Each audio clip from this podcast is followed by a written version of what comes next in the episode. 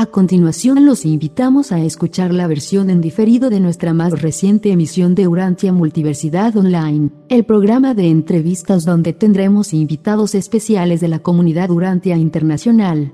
En esta ocasión les compartimos una agradable tertulia con dos amigos colombianos, Cami Becerra y Omar Delgado, con quienes charlaremos sobre Micael de Nebadón y su contraste con el traidor Caligastia.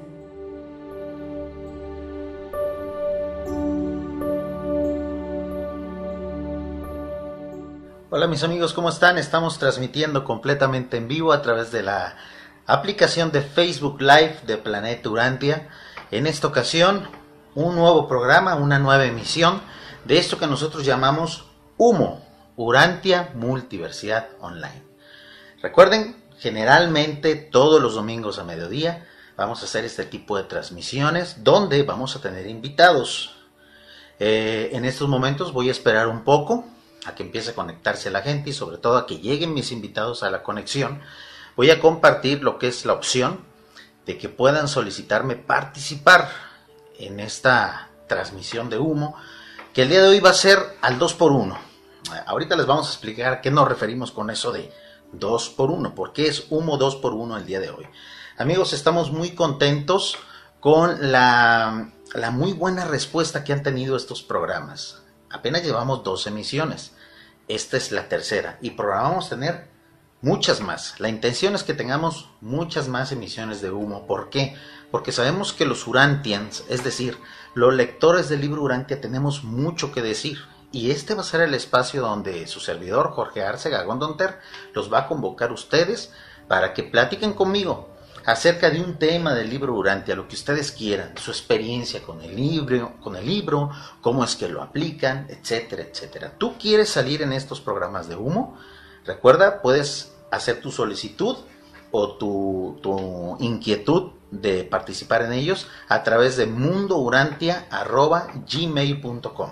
mundourantia arroba gmail punto com es el medio a través del cual entre tú y yo y el equipo de Planeta Urantia nos ponemos de acuerdo para hacer una cita aquí, domingo a mediodía como el día de hoy, previo a comer o posterior a comer, dependiendo de la hora en la que estés en tu país, y charlemos de manera así muy extendida, de manera muy cordial acerca del libro Urantia, al menos una hora o un poquito más. Estas dos emisiones recientes han sido un éxito, tenemos muchas views en YouTube, tenemos muchas vistas en Facebook y tenemos muchas descargas en iVoox. Gracias a todos ellos, a todos aquellos que nos han escuchado, nos han visto. Y sobre todo, gracias a aquellos que ya se anotaron.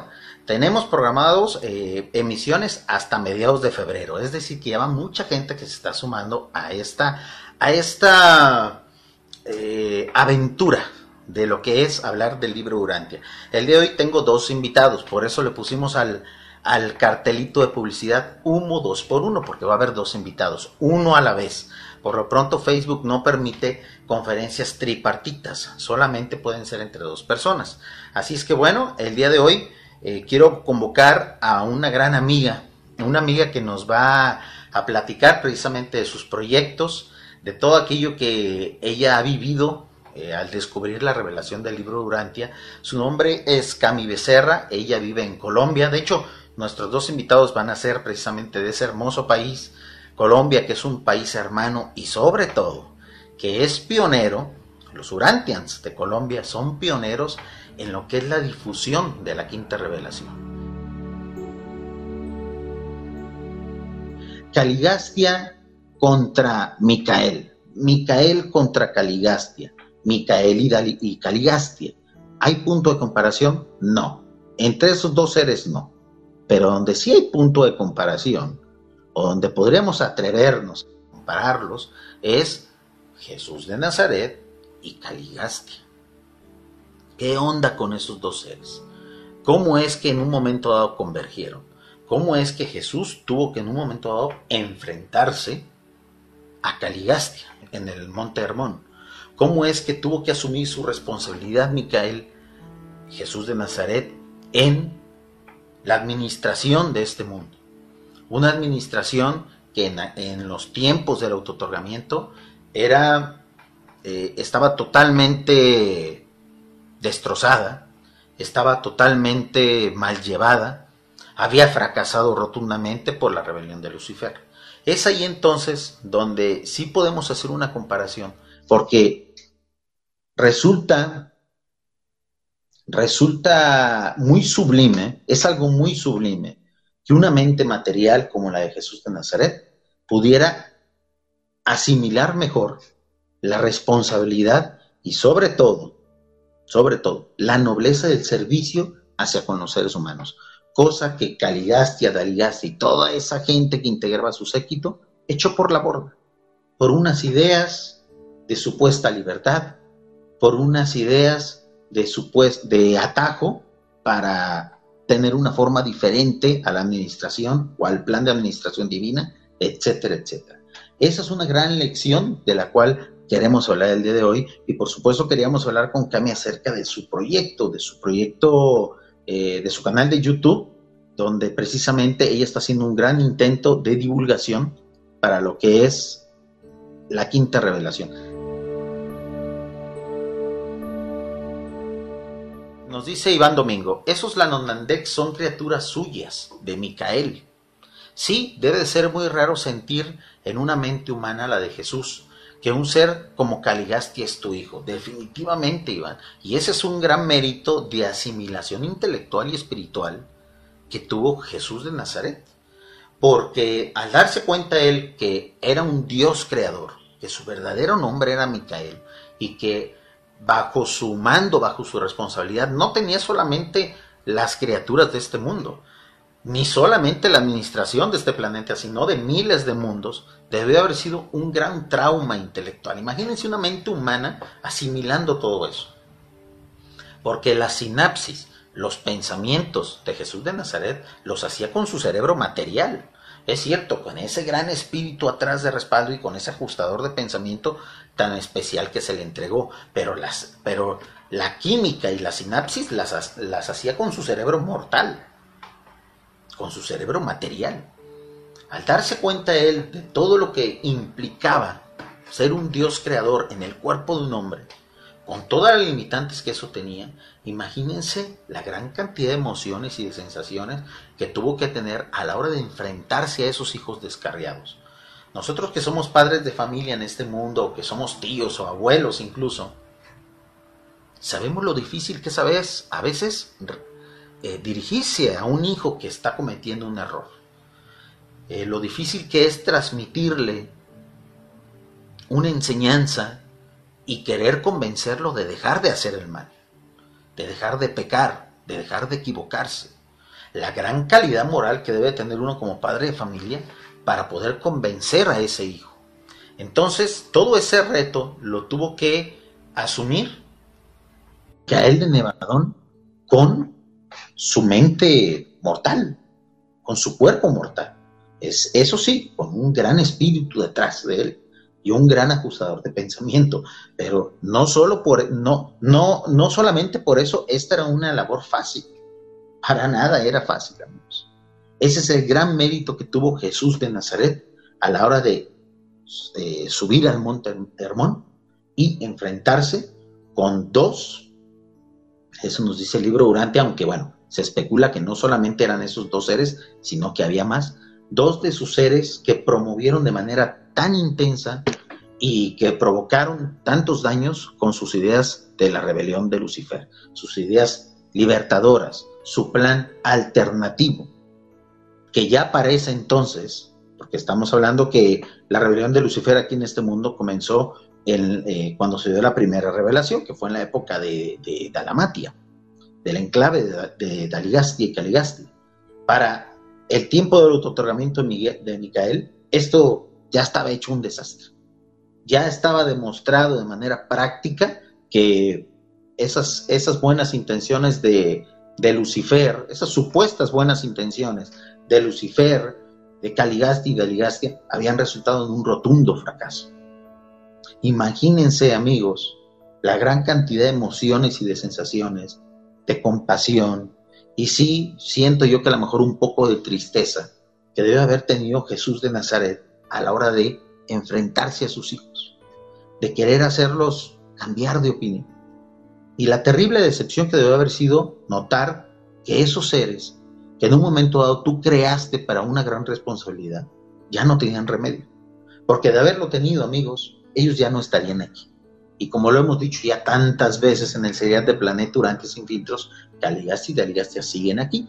Nos dice Iván Domingo, uff, es increíble, sí, porque fíjate qué humildad de Jesús. Pues parece es algo comparable con convertirse en la muñeca de un niño, de tu hija rebelde, para hablarle desde un punto inferior a ella.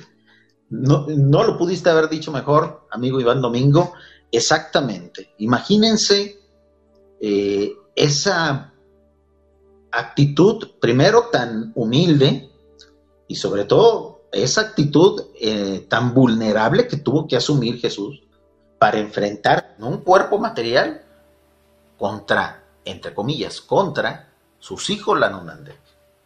Imagínense lo difícil que debió haber sido eso. Si el resto de la humanidad conociera ese pasaje, esa, ese evento que ocurrió en Hermón, como nosotros los lectores del libro Urantia lo conocemos, y entendiera bien este concepto, dejarían de ridiculizar la imagen de Jesús de Nazaret.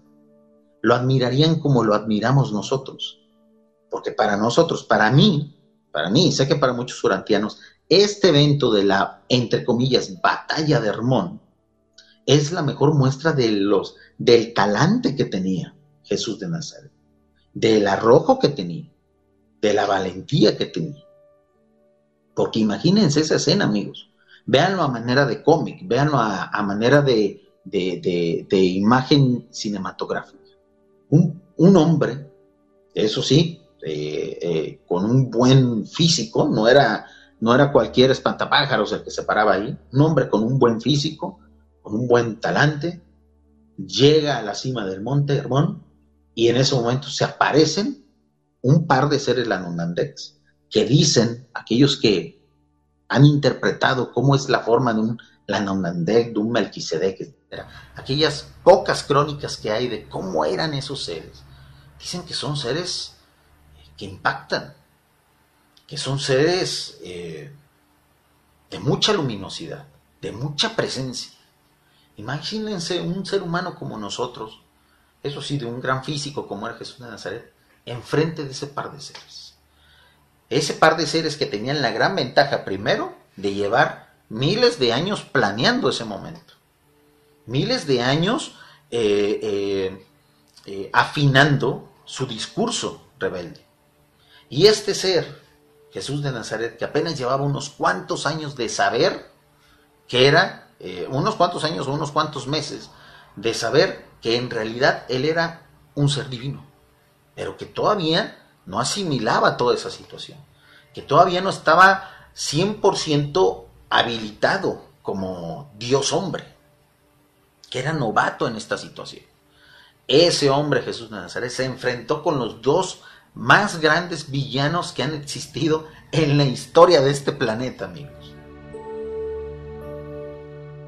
Dejemos entonces, amigos, y eso es lo que yo quería eh, precisamente concluir, dejemos entonces de comprarle la idea a aquellos que son, que se la dan de ateos, aquellos que se la dan de valientes, aquellos que se la dan de progresistas, de seguirse mofando de la figura histórica de Jesús. Jesús de Nazaret ha sido el más grande superhéroe, el más grande héroe de la humanidad. Porque pese a sus condiciones materiales, fue capaz de enfrentar a los dos seres que más daño le han hecho a este mundo. Entonces, amigos, eso es lo que queremos transmitir en este directo, porque hemos visto que de una década a la fecha, muchas páginas webs, muchas, muchos blogs, muchos canales de YouTube, muchos grupos de Facebook, etcétera, han estado utilizando la mofa hacia la figura, hacia la figura de, de Jesús de Nazaret, eh, de manera sistemática.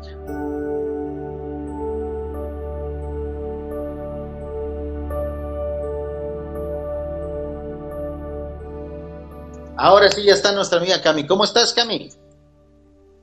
Bien, Jorgito. ¿Me escuchas, Cami? Me tocó desinstalar unas aplicaciones porque si no, no me dejaba... iniciar, entonces.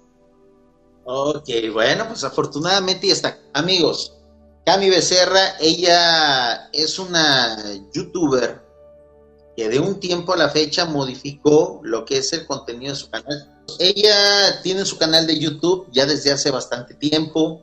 Eh, en su momento fue una de las fundadoras de radio urantia punto org. Y Cami, platícanos, ¿cómo conociste el libro Urantia? Bueno, eh, yo lo conocí primero porque oí en YouTube un audiolibro en la parte en que pues Jesús muere, por, porque fue así. Entonces, ¿qué hice yo? Yo dije, voy a mirar qué relación tiene con Urantia, con el libro de Urantia. Entonces contacté a un hermano hablándole que estaba interesada con el libro de Urantia. También había visto tus videos eh, de Planeta Urantia y me parecieron muy interesantes, muy buenos. Entonces eh, empecé a leerlo primero online, después ya me llegó mi libro gratuito, entonces yo pude leerlo, pude comprenderlo. Ya llevo un año con él, con el libro, leyéndolo, comprendiéndolo, analizándolo, porque pues también lo que iba a decir es que el libro de Urantia es una verdad relativa, como lo había dicho el hermano Iván Domingo y como lo había dicho, lo habías dicho tú, Jorge. Entonces, es relativo, es el inicio de buscar más fuentes, de buscar la verdad. Este es el inicio de buscar la verdad. En cierta manera, sí tiene la verdad, o sea, la verdad de lo que pasó realmente, no como los, los libros mundialmente conocidos, o como se llama la Biblia, llámenlo el Corán y eso, no, no son una verdad absoluta porque tienen muchas tergiversaciones. Entonces, lo mejor es leer el libro de Urantia. Si ustedes empiezan, yo les digo a los a los eh, auditores de acá, si ustedes leen Caballo de Troya, no hay problema, porque Caballo de Troya tiene la esencia de Micael, de lo que fue Micael aquí en la, en la tierra, que fue un ser muy amoroso, que fue un ser que aconsejaba a la gente. Cuando Jesús dijo en una... En una de sus palabras dijo muy claramente que para ser, para tener amigos había que interesarse por el otro semejante, es analizar más allá de eso. No solamente interesarse por el problema que tiene ese semejante, sino estar con él en las buenas, en las malas, en las maduras, en las inmaduras, en todo lado. Sea, con, sea cual sea la persona, sea el compañero de estudio, sea el compañero de trabajo, si le puedes dar una alegría a esa persona que puede tener un problema porque se peleó con el papá o la mamá, pues darle un, un ¿cómo se dice? Darle un consejo sincero del corazón. Y eso fue lo que nos quiso decir en esa palabra o en esas palabras nos quiso decir nuestro querido soberano Micael de Nebadón. Y sí es cierto, él tuvo que enfrentarse con sus hijos. ¿Por qué? Porque sus hijos eran rebeldes y no querían escuchar lo que les decían. Ellos querían convencerlo de una cosa, pero él ya sabía que, que ellos eran tremendos, que ellos eran unos truanes y que no iban a dejar que no iban a dejar de molestar, no iban a dejar de que nosotros eh, siguiéramos o conociéramos esta verdad. Entonces hicieron muchas cosas negativas para nuestro planeta y para otros planetas, ¿no? No fue solamente nosotros los que caímos aquí, pero hay que darle las gracias a Odín, no, no sé cómo era que se llamaba uno de los de los seres intermedios eh, secundarios, que fue el que también ayudó a no rebelarse contra Micael. Entonces, eso es para que ustedes, queridos auditores, tengan muy claro eso, y si les dicen que miren más allá de lo establecido, quiere decir que analicen todo lo que están leyendo del libro, analicen más allá, no se queden con lo que dice el libro, sino analicen la profundidad de esas hermosas palabras, porque si no las analizan, pasa que se fanatizan y dicen, es que esto es así, así, así, así, no, o sea, miren más allá de lo establecido. Esa es como mi, como mi recomendación más que todo, para los que aún es, están empezando a leer el libro, o los que ya lo han leído y quieren volverlo a leer, háganlo, también busquen otras fuentes si quieren informarse sobre la verdad, y, y háganlo, que eso es muy interesante, muy interesante, y, y la vida de Micael y los autootorgamientos o autodonaciones fueron, fueron magníficos, porque él pudo entender y comprender desde el ser divino más elevado y evolucionado hasta el ser que no era tan divino y que no era tan evolucionado, como en el caso de nosotros, los urantianos. Muy bien, muy bien. Cami, me gustaría, sé yo que te fascina a ti la figura de Jesús de Nazaret, de Micael. Platícanos uh-huh. cuál fue el impacto que tuvo en ti el haber conocido la quinta revelación, y por qué tomaste la decisión de modificar tu canal de YouTube para hablar sobre estos temas. Bueno, ¿por qué me llamó la atención la quinta revelación? Porque es un libro que te cambia. Yo tuve una transformación interna en Semana Santa, pero el año pasado. Comencé a, a ver esa espiritualidad más profunda, mucho más profunda, porque yo había ido a otros caminos, eh, mirar, escuchar y decir, hay un mundo más allá de este. No solo hay este, hay uno más allá. Entonces decidí, decidí ir, ir allá, eh, o sea, leer el libro de Urantia, por decir ir, eh, leer el libro de Urantia y decir, bueno, ¿qué me deja eso? ¿Qué, qué, qué enseñanza me deja? Pues tener amor infinito y trascendental en nuestro corazón.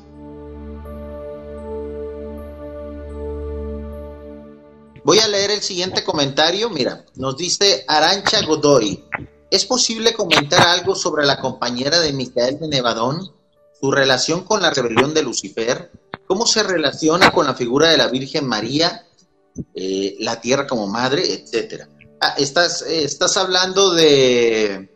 Estás hablando de, de la ministra divina, o como bueno, en muchos, en muchos este, grupos...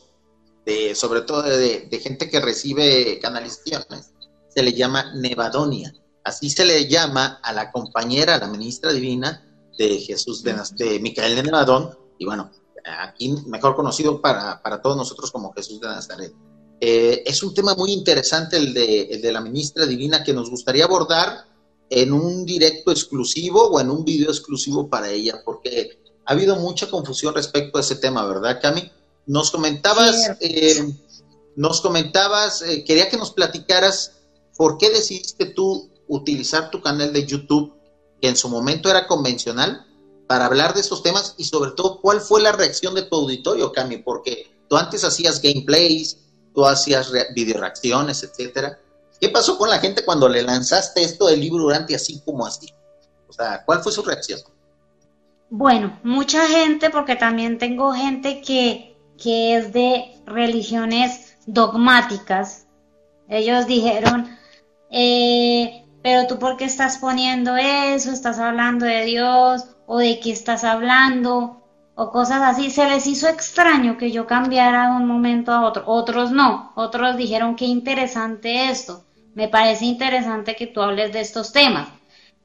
Como todo en la vida, hay gente que está de acuerdo, otra gente que no está de acuerdo con, con este tipo de cosas, pero yo digo, si no ahonda, si no ahondamos en la parte espiritual y en el acrecentamiento espiritual, no solo en el acrecentamiento intelectual, ¿cómo nos vamos a decir espirituales? Si, si vemos las dos cosas, tanto lo espiritual como lo intelectual junto, ya no va a ser tan difícil, porque lo que dicen, y eso es verdad, lo he comprobado, que el libro Urantia junta dos eh, teorías, por decirlo así, la teoría creacionista y la teoría científica. Entonces, no debería ser desconocido para nosotros los lectores que tenga las dos cosas, que la gente de otras religiones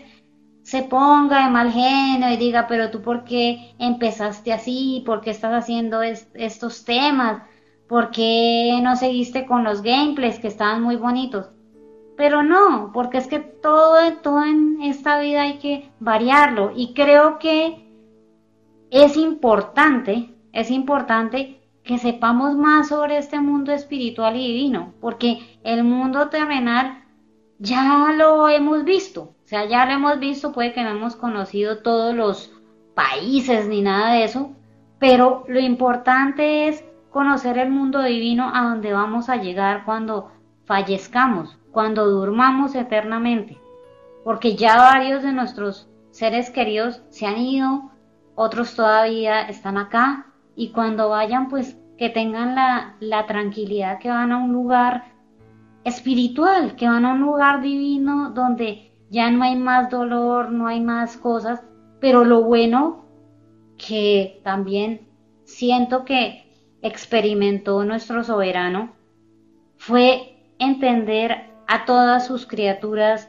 que en este caso seríamos nosotros, entender, pasar las dificultades de lo que es tener todo y después no ten, tener muy poco, ayudar a tu familia, porque recordemos que para él no fue fácil ser papá y hermano al mismo tiempo, y le llegó a tan, a tan corta edad, como a muchos de los niños en nuestro, en mi país y en los países latinoamericanos, muchas veces quedan huérfanos de sus papás, de sus dos papás, ni siquiera de uno solo, de sus dos papás, y tienen que hacerse cargo de sus hermanitos, ser mamá, hermana o papá y hermano. Entonces hay que entender eso, hay que entender cuál es esa, esa bonita relación familiar que hubo ahí entre Micael, como lo conocemos, Jesús de Nazaret, o Josué, Ben Josué. Entonces es como entender cómo fue esa, esa, ¿cómo se podría decir? Esa unión familiar de ellos, de ellos, de sus hermanos con él. Cami, entonces se podría decir que la reacción de tus suscriptores, que de repente tú le soltaste esos contenidos del libro Urantia, fue positiva. Para ti, en un balance, ¿podrías decir que fue positivo o no el experimento?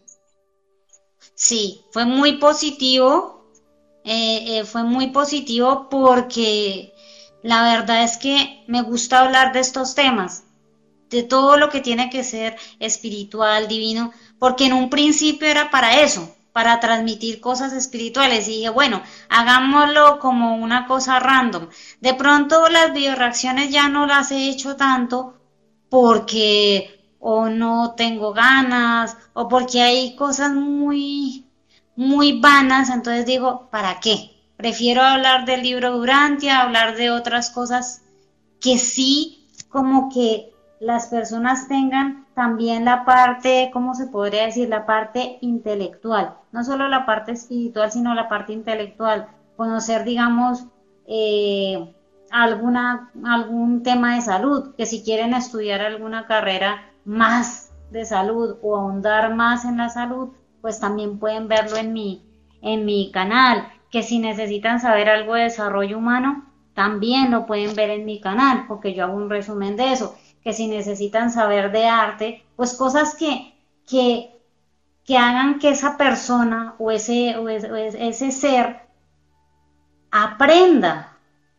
más sobre las cosas espirituales y más sobre las cosas científicas. No tanto del gameplay que ponía antes, que la casita y que eso, no, sino dejar un mensaje positivo en, en, la, en las personas. Yo siempre lo que digo a, al final de los videos es como, eh, no mándenle amor a sus enemigos, no les manden nada malo, solo mándenles bendiciones, porque a veces cuando tú haces eso, ese tipo de cosas, lo que hacen tus enemigos es como calmarse y no molestar. Algunos molestarán, pero lo que uno tiene que hacer con esas personas es mandarles bendiciones y dejarlas a un ladito. Eso es lo que, pues, más o menos es lo que uno debe hacer cuando se trata de hacer un contenido en YouTube.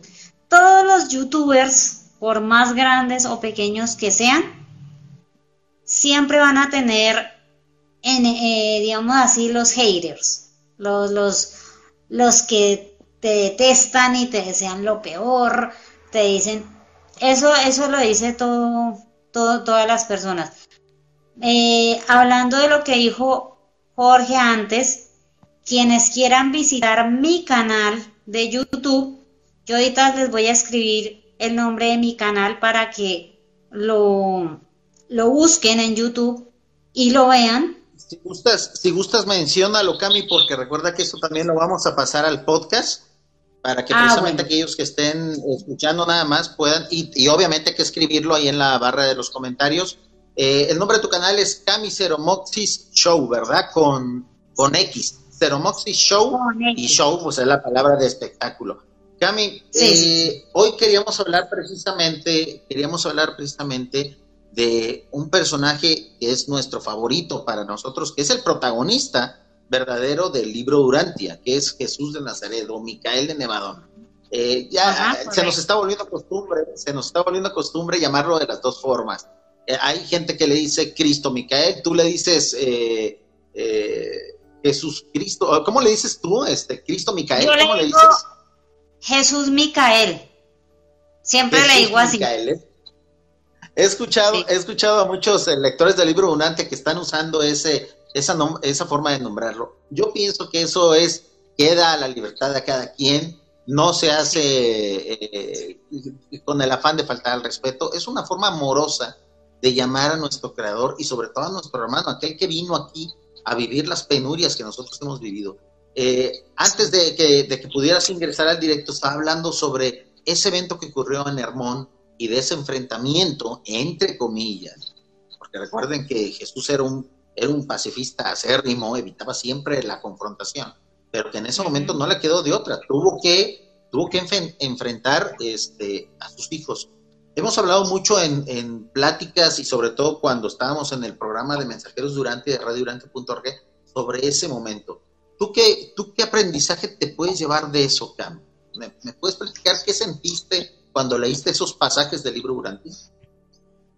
Bueno, eh, lo que sentí ahí fue mucha fortaleza interior eh, para saber llevar los problemas. Por más duro que sea el, el adversario, por así decirlo, o alguien que no esté en el camino correcto, que es el camino de Dios, donde la, la mayoría de personas que tienen su religión dogmática, por así decirlo, o evolutiva, pues siguen ese camino del bien para ellos. Entonces es como, es como más bien, más bien es como tener fortaleza de enfrentar esos problemas con una forma diferente, no con el, no con la forma de decir, ay, es que te, te, como muchos hacen, ah, es que te voy a pegar, te voy a volver con lo mismo, no, sino es de volver con amor.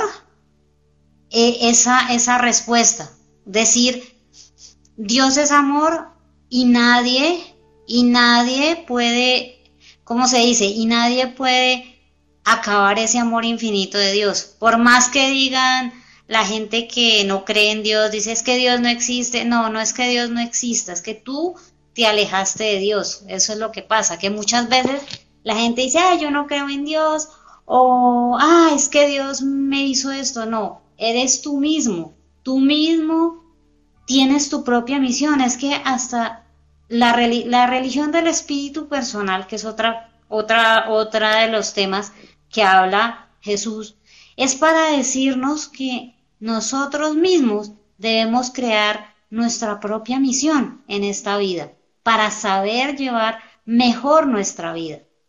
Eso también hay que ahondarlo, o sea, no simplemente, como lo dije antes, cuando pude entrar, decir, no solamente leer el libro de Urantia, sí, es muy interesante leerlo, pero también es importante comprenderlo, yo hablo de interiorizarlo en el sentido de tenerlo aquí en el corazón, en nuestro corazón, saber qué dice, qué es lo que está diciendo, y si leemos otras fuentes que sean positivas, que nos ayuden a encontrar más esa verdad, pues qué mejor que también tenerla en el corazón. Todo lo que sea espiritual, ténganlo en su corazón, presente en su corazón, en su alma, en todo, en todo lo que hagan. Eso es lo importante, eso es lo importante, pienso yo. Muy bien, Cami, sí, definitivamente es una gran lección la que nos dio ese Jesús hombre que apenas estaba descubriéndose como, como, como Dios hombre, como creador universal, este, como creador de este universo, esa gran lección de precisamente no tenerle miedo a esos adversarios, por más grandes y sobre todo por más poderosos que parezcan, y eso que estás comentando tú de aterrizar los conceptos del libro durante la vida diaria, pienso yo que es algo sumamente difícil, pero no imposible. Mira lo que nos dice nuestro amigo Iván Domingo, nos dice, aquí, o sea, se refiere ya en España, aquí es Miguel, a ver si unificamos más las traducciones. Bueno, bueno, este amigo Iván, recuerda que acá en Latinoamérica de repente nos da mucho por hablar así como en inglés, ¿no? Como el famoso Spanglish.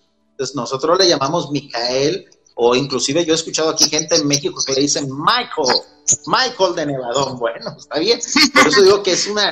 Son diferentes formas de llamarlo, ¿no? Y son respetables. Todo se hace desde el, desde el respeto. Cami, recuerda, ¿recuerdas un directo que... Eh, un programa de radio que hicimos, es el podcast más escuchado del iVoox de Planeta Urantia, donde hablábamos acerca de que... de los mitos y verdades sobre Jesús de Nazaret. ¿Recuerdas que uno de esos grandes mitos, es, y, y, y un discurso que manejamos en ese programa fue que... ¿Qué diferente sería la visión de aquellos que se oponen a las religiones, en este caso los ateos, los agnósticos o los blasfemos, si conocieran la versión que nosotros tenemos del libro Urantia de Jesús de Nazaret, ¿no?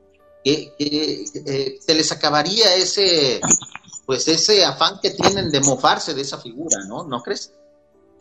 Sí, sí, porque eh, es porque no conocen quién es verdaderamente Eh, Jesús Micael, no lo conocen, no lo conocen realmente. Y otra cosa que también hablamos en esos directos, y quiero dejarlo muy en claro, es, o que lo hablé yo también en un programa en radio hace mucho tiempo, que hay mucha gente que dice ser lo que no es para generar dinero con eso.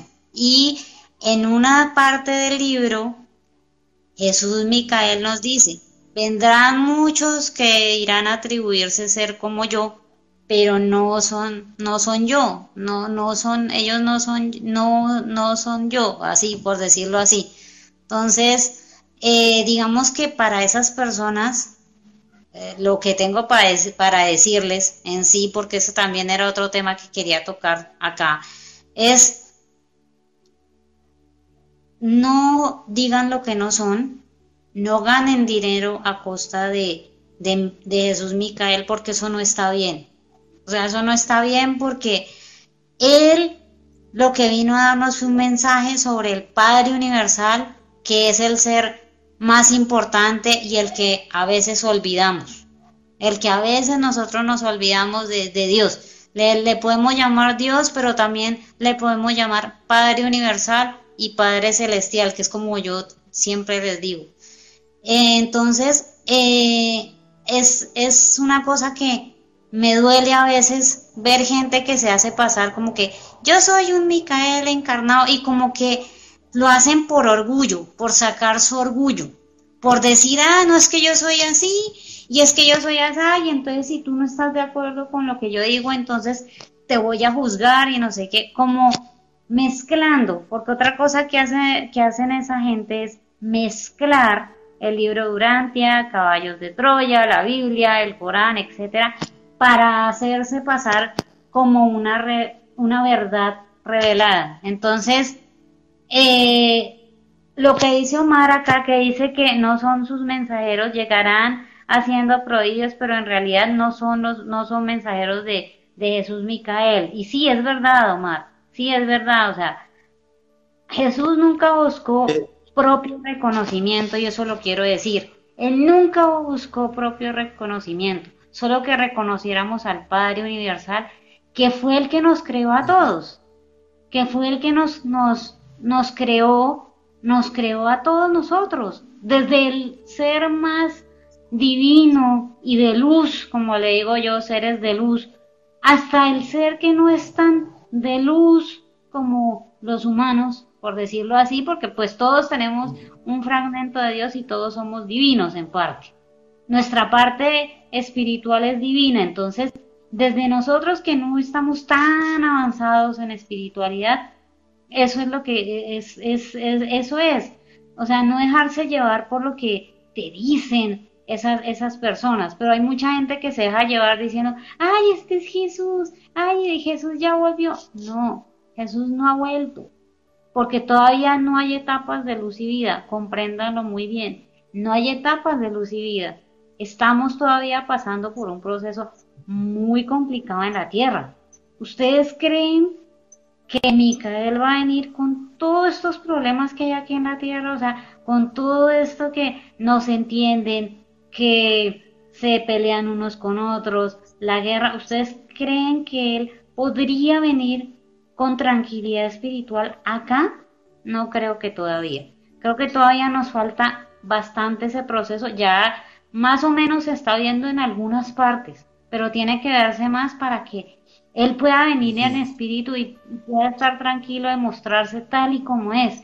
Pero no crean que el que dice ser Juanito Perengenito, ay, yo soy, yo soy este, yo soy Jesús, y entonces tienes que hacerme caso, porque si no me haces caso, entonces te voy a condenar.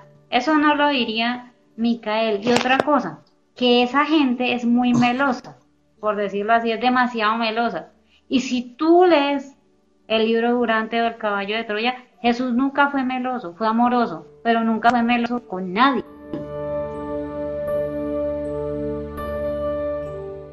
Eh, Cami, te estás refiriendo, se cortó un poquito otra vez tu, tu transmisión, pero te estás refiriendo a esa tendencia reciente que hay, sobre todo en redes sociales, de gente que se hace pasar por Micael. En tiempos recientes están apareciendo Micaeles, sobre todo en Facebook y en Twitter y en Instagram, gente que se dice eh, ser mensajeros de Micael, o, el, o la segunda aparición, ya así de manera todavía más atrevida, de Micael de Nebadón. Cuidado con esos perfiles, amigos. O sea, eso sí no es posible. La próxima vez que Micael esté aquí entre nosotros, todo mundo se va a enterar. Va a haber una parafernalia, va a haber una logística, va a haber un evento de difusión masiva. No tienen idea de lo que significa que Cristo Micael de Nebadón regrese a este mundo. Va a ser el evento de los eventos. Yo creo, incluso, Cami, me atrevo a asegurar que a lo mejor hasta se tiene que reiniciar los calendarios para estar en aquella ocasión. No va a ser una misión anónima, no va a ser algo imperceptible. Entonces, cuidado con eso. A eso te referías, ¿verdad, Cami? De que andan naciendo por eso, aquí, por allá, supuestos Micaeles, ¿no? Sí, eso es lo que estoy diciendo, porque no solo yo lo he visto, también eh, nuestro hermano Cristian Figueroa también lo vio. O sea, hay uno que habla en inglés, tengan mucho cuidado con él, porque él supuestamente dice que hizo una universidad, tengan cuidado.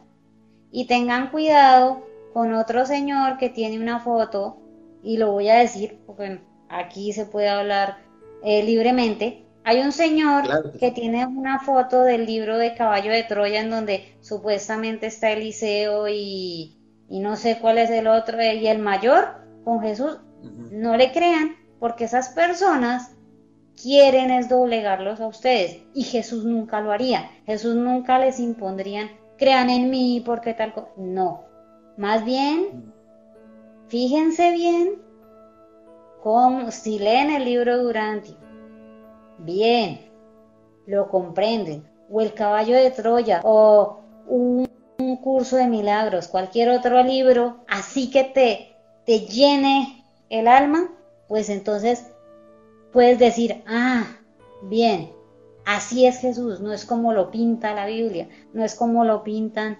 enojado, no, Jesús era puro amor. Qué bueno que tocas ese tema de contagiar el mensaje, el verdadero mensaje de Jesús. Tengamos mucho cuidado con esos nuevos perfiles, con esos supuestos Micaeles reencarnados. Por ahí andan dos o tres en Facebook, por ahí andan tres o cuatro en Instagram. Hay que tener mucho cuidado con esa gente, como lo dice Cami Cami. Qué bueno que acabas de tocar el tema de contagiar. ¿Me escuchas bien? Sí, sí, sí. Te escucho. Ah, muy bien. Qué bueno que acabas de tocar el tema de contagiar el mensaje de Jesús. Sabemos que una de las, de las misiones más difíciles que tenemos, los, los que pretendemos difundir el libro Urantia, es platicar de todo esto de Urantia con los niños. Sabemos que tú has hecho varios esfuerzos para poder llevar los conocimientos del libro Urantia a los niños. Cuéntanos sobre esa experiencia. ¿Es difícil, no es difícil? ¿Cuál es el método que tú utilizas? Este, porque bueno, creo que, que hay que empezar a, a, a tocar esos temas, porque ya los que leemos el libro Urantia tenemos cierta edad. Tiene mucha sí. gente detrás. Hay muchos adolescentes y muchos niños. ¿Cómo los acercamos sí. a esto del libro Urantia? ¿Cuál es tu experiencia al respecto? Bueno, mi experiencia con Urantia Kit es tener a este personaje, que no sé si lo están viendo por acá. Es sí se ve, Willy. Willy. Willy, el consejero, y él es mi personaje de cabecera. Él fue el que empezó conmigo el canal. No empezó, pero sí estuvo conmigo en el canal hablando del cuidado de los animales. Pero Willy también lee el libro. Entonces él, él, él lo lee y opina. Digamos que para los niños, digamos como tal, para un niño hay que hablarle como de ese superhéroe universal, que sería en este caso el Padre Celestial. Hablarle de Jesús como el superhéroe eh, celestial y el universo local, para que ellos como que vayan entrando en esa, en esa, en esa, en esa costumbre de oír y decirle, no, es que este superhéroe nos ayudó a que la rebelión de Caligastia y Daligastia se disipara y no estuviera acá, aunque ellos todavía siguen acá, pero es como darles en frases simples, explicarles todo lo del libro Urantia, no hacerlo como lo haríamos con una persona adulta que ya lee el libro, sino con los adolescentes también, hablarles en su, en su idioma y decirle, bueno, eh, este superhéroe, ellos, ellos lo llevan más por eso. Entonces, o también, otra forma que también se puede hacer es decir, eh, Jesús es como Goku, por decirlo así, es como un ejemplo, no estoy faltándole al respeto ni más o menos, sino que es como decir, eh, eh, es como decirle a, eh, como decirles, es que Jesús es como el Goku real que tenemos todos los seres humanos, como para que ellos digan, ah, como también llevarlos a sus caricaturas, puede ser a sus caricaturas favoritas sin imitarlas, pero por lo menos decir, eh, hacerlos ver que esto espiritual es importante para el espíritu de ellos.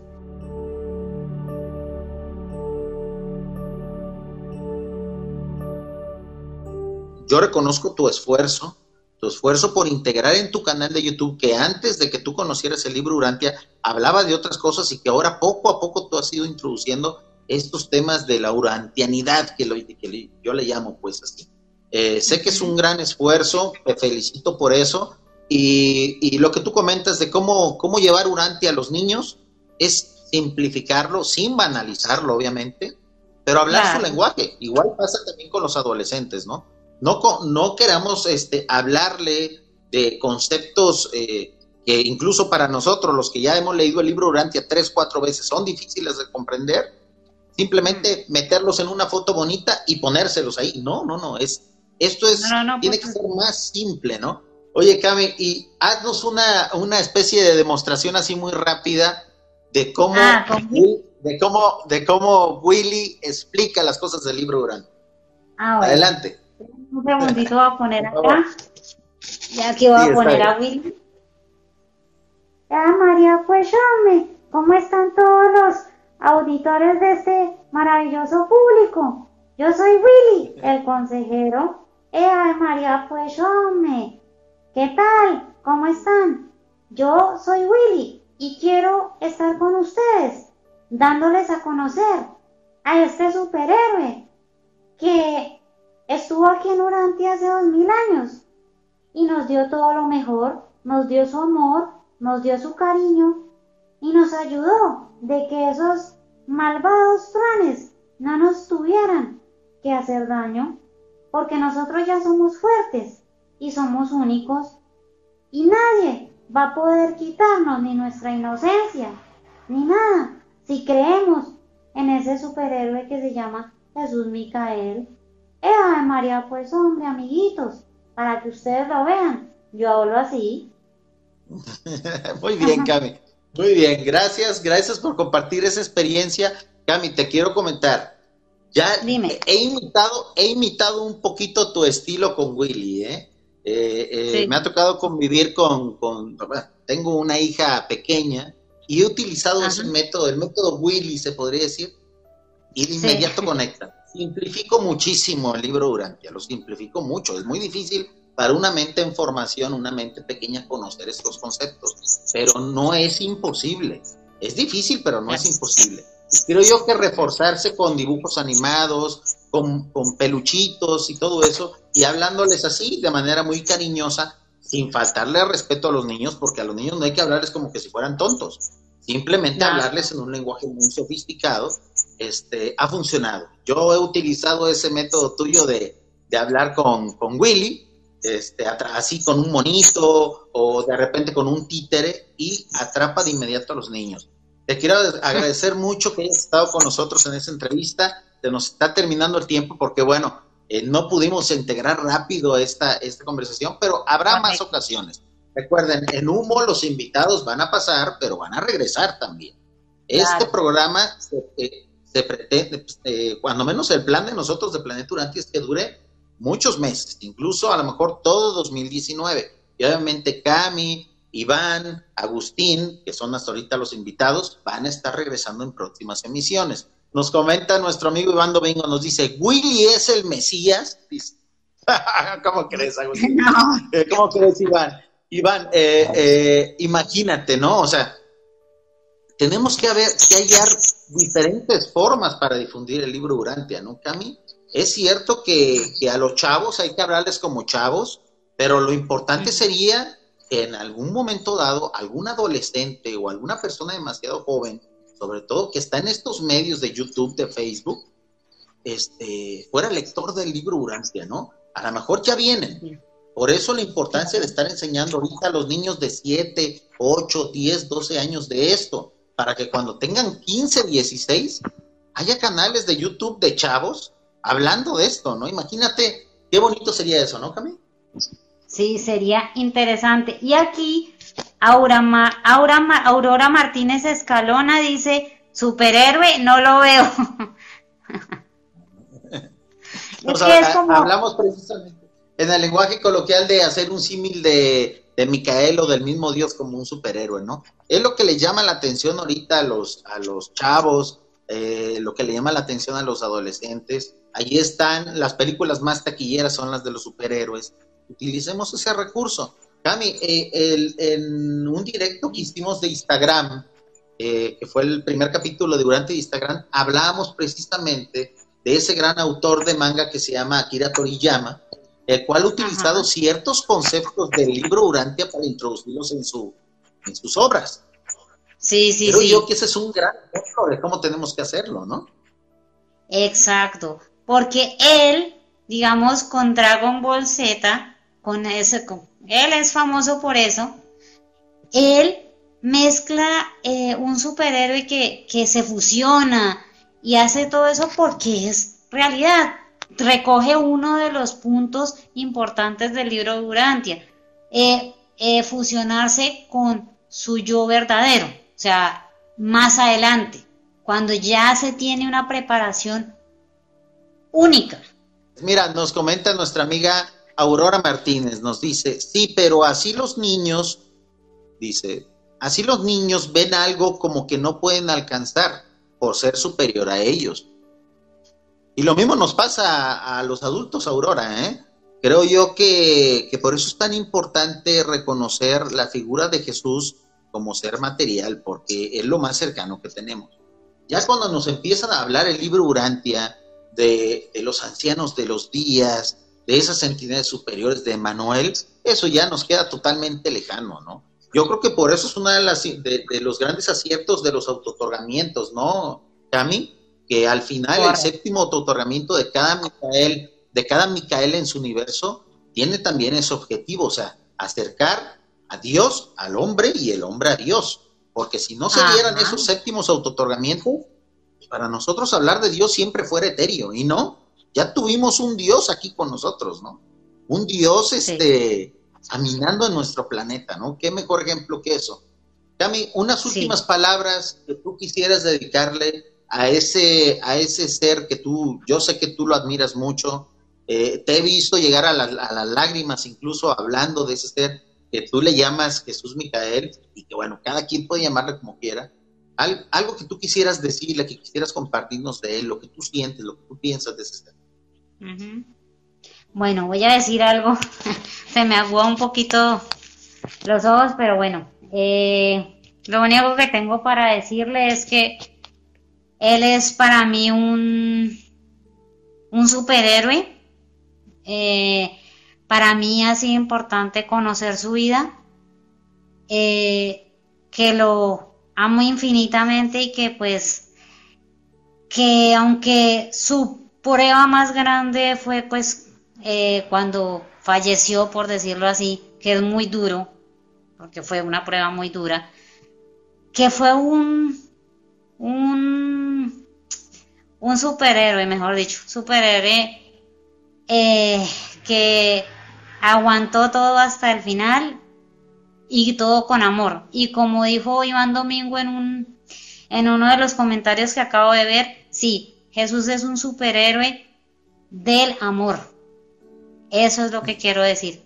Es lo mejor que tenemos nosotros, en, que hemos tenido nosotros aquí en Urantia. Esas son, son mis palabras. Muy bien, Cami. Muchísimas gracias por compartir este espacio con nosotros. Va a haber más oportunidades de estar aquí en Humor. Recordamos este tu canal, Cami Ceromoxis Show. Eh, también estás Ajá. en Twitter, también estás en Facebook. Visítenla, por favor.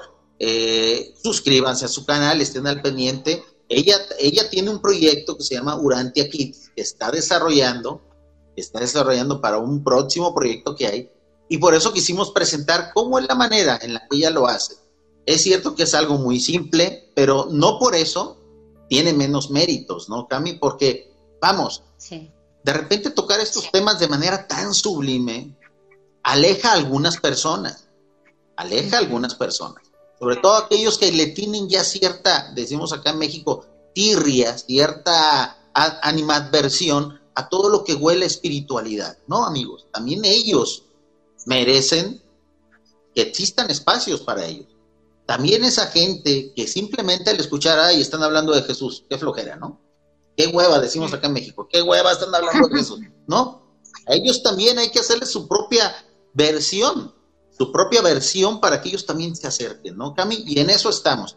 Te agradezco mucho, Cami, muchas gracias por estar aquí con nosotros. Vamos a, a cortar ya la transmisión y nos vemos en una próxima emisión de Humo. Este, me voy a quedar con nuestro amigo Omar Delgado, ¿te parece? Listo, listo. Saludos a todos.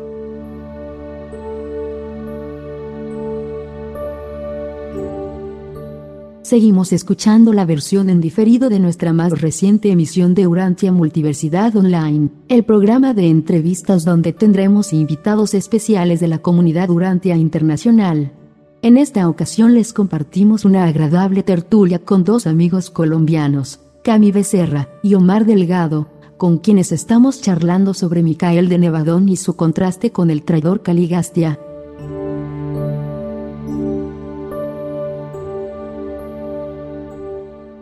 Listo, Ahí está nuestro amigo Omar. ¿Cómo estás, Omar?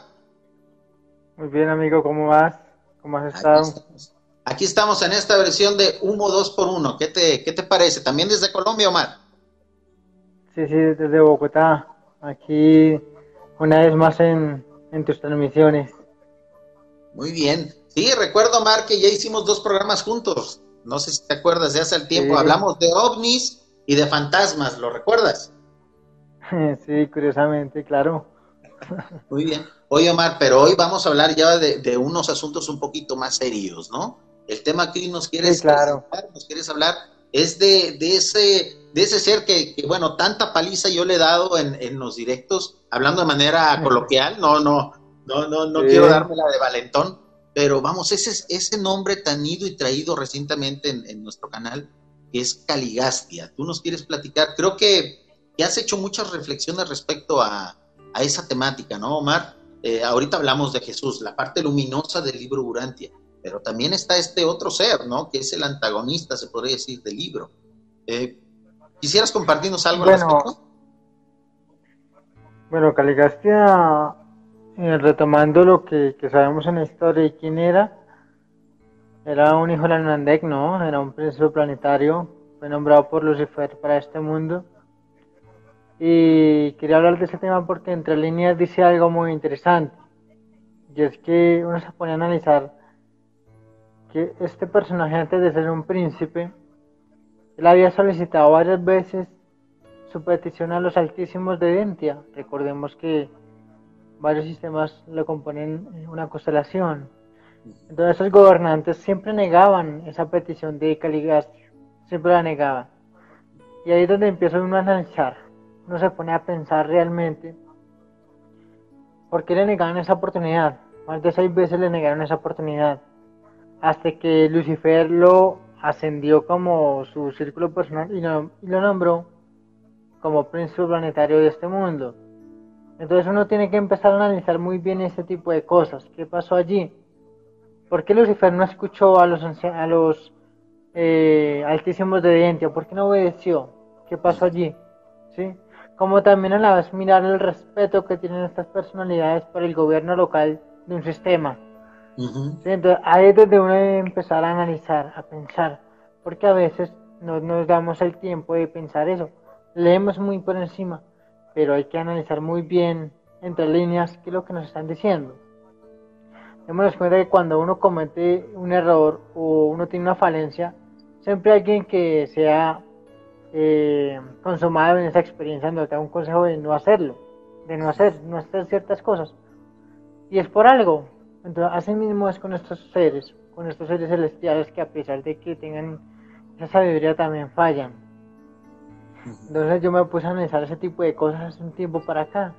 Entonces, dice allí que la revelación que Caligastia no solamente era eh, leal, sino que él tenía unas tendencias a formar, digámoslo así, como es en Colombia, a formar pleito, a formar cambuches, a formar eh, di, bronca. disputas, broncas, sí, exacto. Entonces, hay que mirar ciertas tendencias de este personaje y también atrevernos a pensar cómo Lucifer lo nombró, eh, de su grupo personal, lo nombró príncipe, y es ponernos a pensar de que hace doscientos mil años fue la rebelión, pero cuánto tardó eso en su mente para que se desarrollara. Uh-huh. Démonos cuenta que ellos no tienen, no mueren en el momento de nacer, no, o sea, no, no viven la experiencia de muerte. Uh-huh. Entonces son seres que planean a largo plazo. Uh-huh. Sí, Así planean es. a largo plazo. Entonces dice que la rebelión tardó doscientos mil años, bueno, fue hace doscientos mil años, pero ¿cuánto tardó en desarrollarse? Uh-huh. Dice que Caligastia duró trescientos mil años gobernando este mundo bien. Uh-huh. ¿Qué pasaba por la mente de Lucifer entonces? Uh-huh. Entonces, en mi opinión, debemos aprender a, como a desafiar un poco lo que estamos leyendo, ir un poco más allá. Entonces me pongo a pensar de que Lucifer, tal vez unos quinientos mil años, sembró su idea en su mente. Así es, es lo que dijo. Oye, Omar, es lo que precisamente, bueno, tú sabes que yo uso, eh, uso el recurso barato y simplón de traer lo que son las canalizaciones aquí. Para bien o mal, para disgusto o a disgusto, o simplemente porque existe, amigos. O sea, vamos, yo no me considero ni, ni ningún experto, ni maestro, ni vocero de lo que es la urantianidad, de lo que es el movimiento libre Urantia, y agarro información de aquí y de allá. Y sí, eso que tú acabas de comentar, en muchas canaliz canalizaciones se, se dice, se argumenta de que en realidad la rebelión nació hace quinientos mil años, este, eh, hace medio millón de años en la mente de Lucifer, y que el hecho de haber nombrado y de haber puesto a Caligastia y a, y a esos otros príncipes planetarios de los cuales no tenemos su nombre, pero que también afectaron sus propios planetas, fue con alevosía y ventaja. O sea, dicen que esto fue con alevosía y ventaja, por lo tanto, ahí es donde encaja eso que tú dices de que los ancianos, eh, las, las altas esferas de la espiritualidad no querían que Caligastia tuviera esto, este tipo de responsabilidad. Pero al Exacto. ser tan respetuosos, al ser tan, tan este, precisamente, eh, no solamente respetuosos, sino, Omar, sino este, pues, tan disciplinados, ¿no? Tan disciplinados en cuanto al orden de las jerarquías, pues ellos le dieron su oportunidad y aquí, bueno, estamos viviendo los resultados. Eh, oye, Omar, eh, ¿podrías tú en este momento ahorita, en lo que abarcamos todo este gran, gran tema tan interesante, nos puedes decir cómo te ha ido recientemente con tu canal de YouTube? ¿Vas a continuar con tus directos? Bueno, ¿vas a continuar con tus videos? Bueno, sí, claro, he pensado últimamente en mi canal porque... Eh, lo tengo, entre comillas, abandonado, no porque quiera, sino porque, pues, como persona tengo que trabajar. ¿Sí? O sea, yo no soy eh, eh, un vago, como dicen aquí en Colombia, ¿no? Tengo que trabajar y, pues, cuestión laboral no me ha dado tiempo. Es por eso que me he desvinculado un poco eh, en cuanto a mi canal y, pues, obviamente no me ven tan conectado y no me ven con publicaciones. Entonces, no es que no quiera, es que tengo que cumplir otros deberes como ciudadano, como ser humano, y que pues toca hacerle frente. No es que no quiera, simplemente espero el momento en que se dé y volveré a retomar mi canal otra vez. Muy bien, eh, por favor, coméntanos eh, cuál es el nombre actual de tu canal, porque ha tenido algunos cambios. ¿Cuál es el nombre actual para que la gente se suscriba a tu canal y en cuanto tú estés listo de volver a transmitir o a subir videos, esté todo el mundo preparado, porque tienes mucho que aportar, Omar? Sé yo que eres una persona muy ocupada, te dedicas al, a lo que es el, el, el ámbito de la salud y eso lleva mucho, requiere mucho esfuerzo, ¿no? Tienes muchos horarios, pero ojalá pudieras retomar ese, ese sí. esfuerzo también porque pues eres un gran expositor, Omar. ¿Cómo se llama tu canal actualmente? Eh, se llama Urante Omar Embajador. ¿Sí? Muy Ese bien. Es el nombre sencillo para todos y pues agradezco mucho por tu eco en mi canal, te lo agradezco mucho por ti, fue uno de los que me motivó para hacer este trabajo. Entonces agradezco mucho tu motivación y tu interés en las personas eh, como en mi persona, o sea, en mí, y eh, por ejemplo Camila también, Camila Becerra de Cali. Te agradezco mucho y pues bueno, pues esperemos el momento y la oportunidad de seguir retomando temas interesantes en cuanto a las enseñanzas del libro de Urantia. Muy bien, qué bueno, Omar. Entonces, Omar, eh, tú a raíz de esas... de esas este, disertaciones, de esas, me, me imagino también un poquito de especulación que has tenido que hacer. Has llegado a esa conclusión, ¿no? Eh, cuéntanos un poquito sí. más de eso. Mira, eh, cuando uno lee por primera vez el libro de Urantia, uno lo lee como ese gozo, esa curiosidad de saber, de alimentar esa curiosidad. Pero cuando tomas el libro de Urantia, eres un aprendiz voluntarioso y empiezas a encontrar secretos. Empiezas a encontrar cosas más profundas, como a encontrar nuevas perlas. Entonces es allí donde en verdad toca llegar, ¿sí? Obviamente tal vez tenga otro, otro significado, otro trasfondo más allá, ¿sí? Pero hay algo que nos enseña todo esto y es que siempre hay que encontrar algo nuevo, porque a veces nos quedamos con la mera lectura nomás, pero los reveladores quieren, desafían el pensamiento humano a encontrar cosas nuevas. Ese es el propósito. Entonces, tú podrías recomendar precisamente que se hagan esos ejercicios de disertación, de especulación, sobre todo de reflexión, ¿no? No precisamente tienen que ser especulación, una reflexión, el ir un poquito más allá.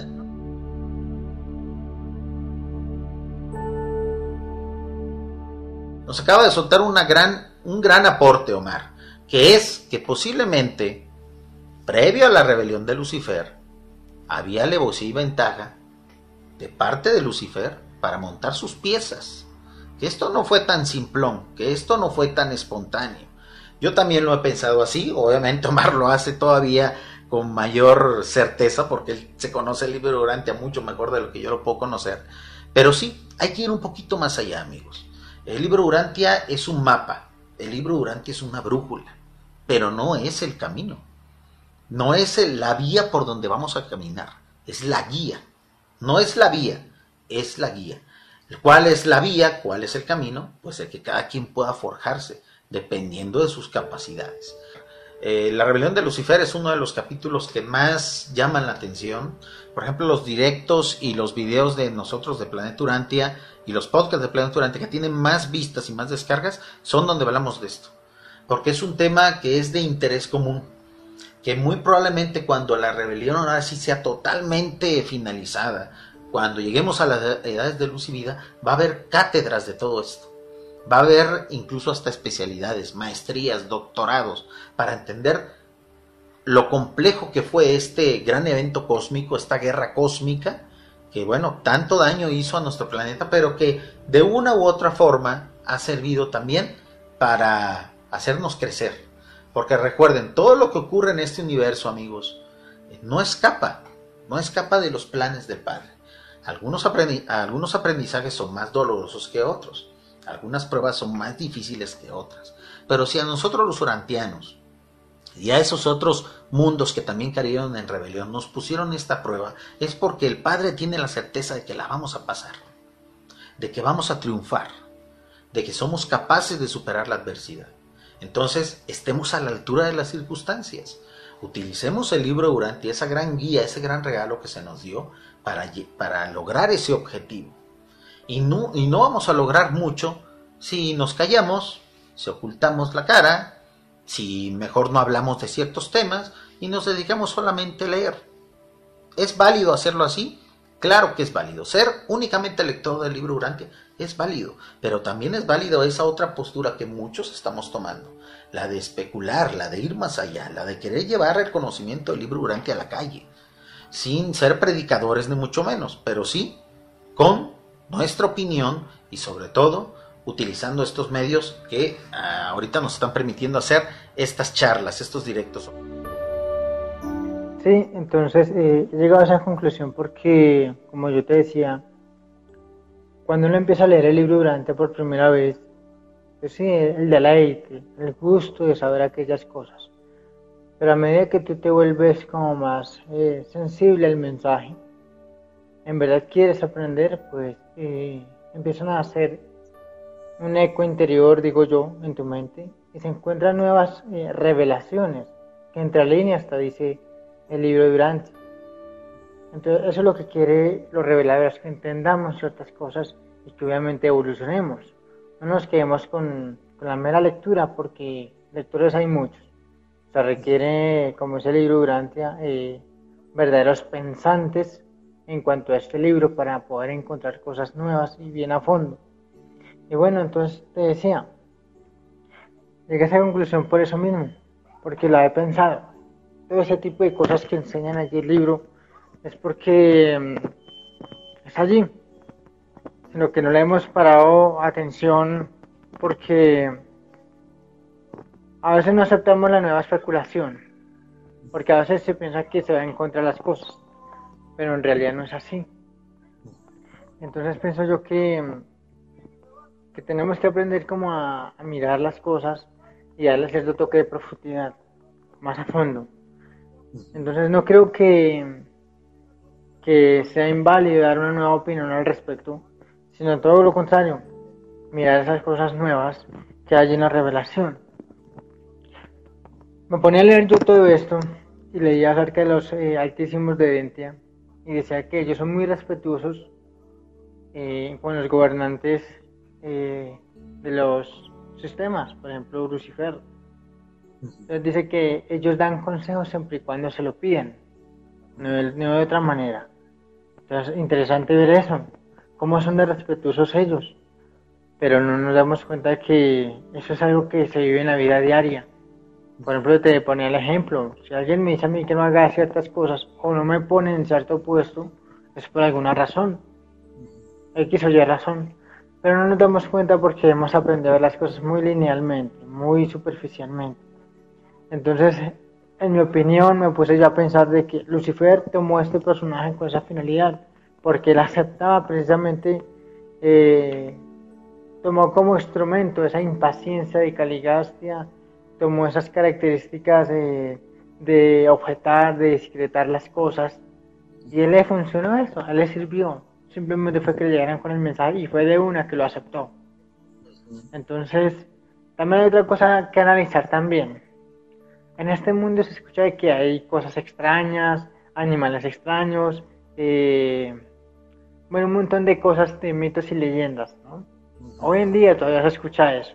Y algo que resaltar de Caligastia es que él era el asesor de los portadores de vida. O sea, imagínate nomás eso, el asesor de portadores de vida. Y los portadores de vida son aquellos que planifican la vida en esos mundos laboratorios del universo. Y que nuestro mundo, siendo un planeta decimal, tiene esa posibilidad de, exp de exponer cosas nuevas. Entonces yo diría que este personaje hizo cosas, hizo vainas.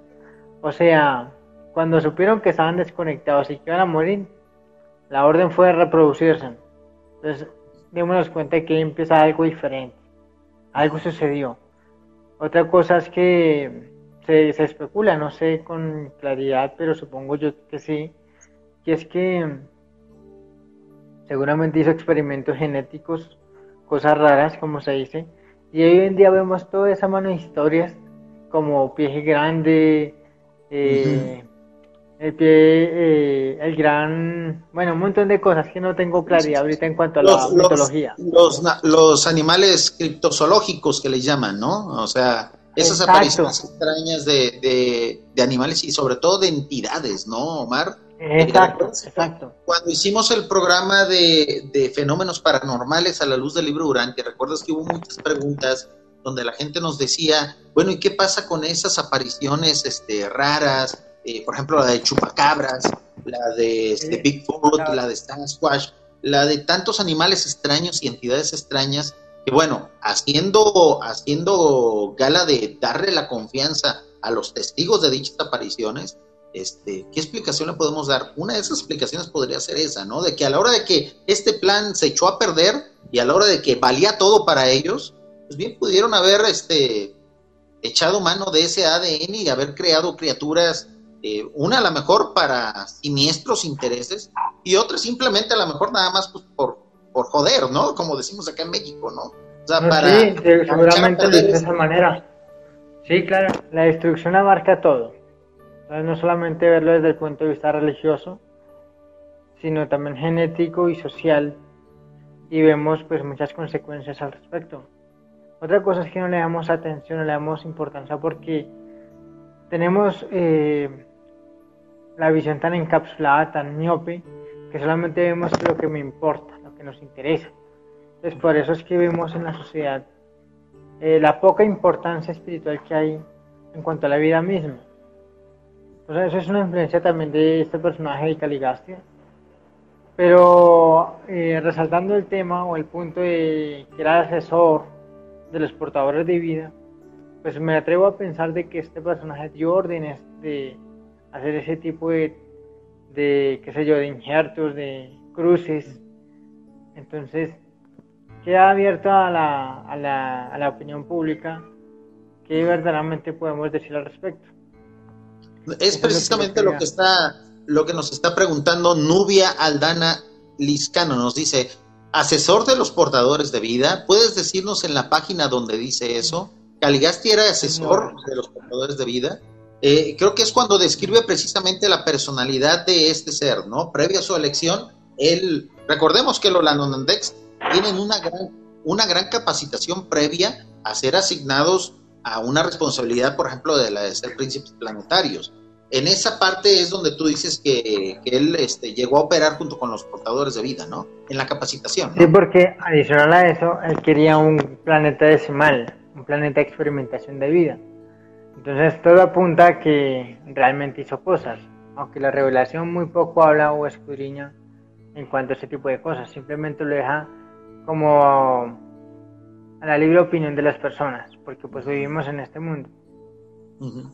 Sí, sí, lo que, lo que hemos dicho tantas veces, Omar, o sea, los reveladores no nos iban a soltar toda la información de un jalón en un solo libro, pues, ¿no? El libro de Urantia tendría que tener, ¿qué? ciento veinte mil páginas, ¿no? O sea, si, si, nos, si nos hubieran claro. dado toda la verdad del mundo, si no es que más, ¿no? Obviamente, el libro Urantia es una revelación que tuvo que cumplir muchos protocolos para poder ser entregada y que está limitada. Muchas veces los reveladores lo aclaran. Esto es información limitada. No es todo lo que existe. O sea, por eso también el error ese, Omar, de que muchos consideran el libro Urantia como la única fuente de verdad, y lo que no se diga ahí no es. Eso es un gran error, ¿no? Sí, eh, cuando se piensa de esa manera, se piensa como el cristianismo. Si no está escrito en la Biblia, no lo creo. Y muchos urantianos están tomando esa misma, esas mismas palabras con el libro. Y el libro Urantia dice que lo que está escrito allí es tan solo un vislumbre a la humanidad. Entonces no lo es todo. Entonces me habla de muchas cosas que pues obviamente tenemos que encontrar en el camino del paraíso para entender, no antes. Entonces eh, el libro es solamente como un peldaño, un pequeño vislumbre, como dice la revelación, que obviamente es mucha luz para nosotros, porque yo lo miro desde el punto de vista evolutivo, y es que todavía estamos muy primitivos en términos espirituales. Aún la gente está inclinada por cosas Eh, muy religiosas, obviamente con todo el respeto lo digo, eh, todavía tienen las, las ideas de hace más de diez mil años. Entonces espiritualmente no es que ha evolucionado mucho. Entonces se necesita verdaderamente esos cambios eh, internos y mentales como sociedad. Sí, no, y, y aparte y aparte recordemos que el libro Urantia es la quinta revelación. No se nos ha dicho que es la última, ni que sea la definitiva. Va a haber más revelaciones, amigo. Entonces, tomémoslo con calma. Creo yo que muchas de las cosas que hemos hablado en este espacio de Planeta Urantia y en este de humo, y que vamos a hablar, ¿verdad, Omar? Porque no va a ser la única vez que, que vamos a estar tocando estos temas. Va a haber muchas ocasiones, porque hay mucha tela de donde cortar. Eh, eso que tú coment- eh, nos comenta, por ejemplo, nuestra amiga Nubia Aldana, nos dice, Caligastia dio la orden de que el séquito, de que el séquito del príncipe se apareara con mortales cuando se dio cuenta que ya no tenían el árbol de la vida y se convirtieron en mortales. Ese tipo de actos, ese tipo de arrebatos, son propios de una personalidad totalmente descarriada como la de Caligastia, ¿no, Mar? O sea, cuando ya, ya metí la pata, eh, se vaya todo al carajo, o sea, echo todo a perder, a, como ocasionando el mayor daño posible, ¿no? De ahí esa reflexión que tú nos compartías, ¿no?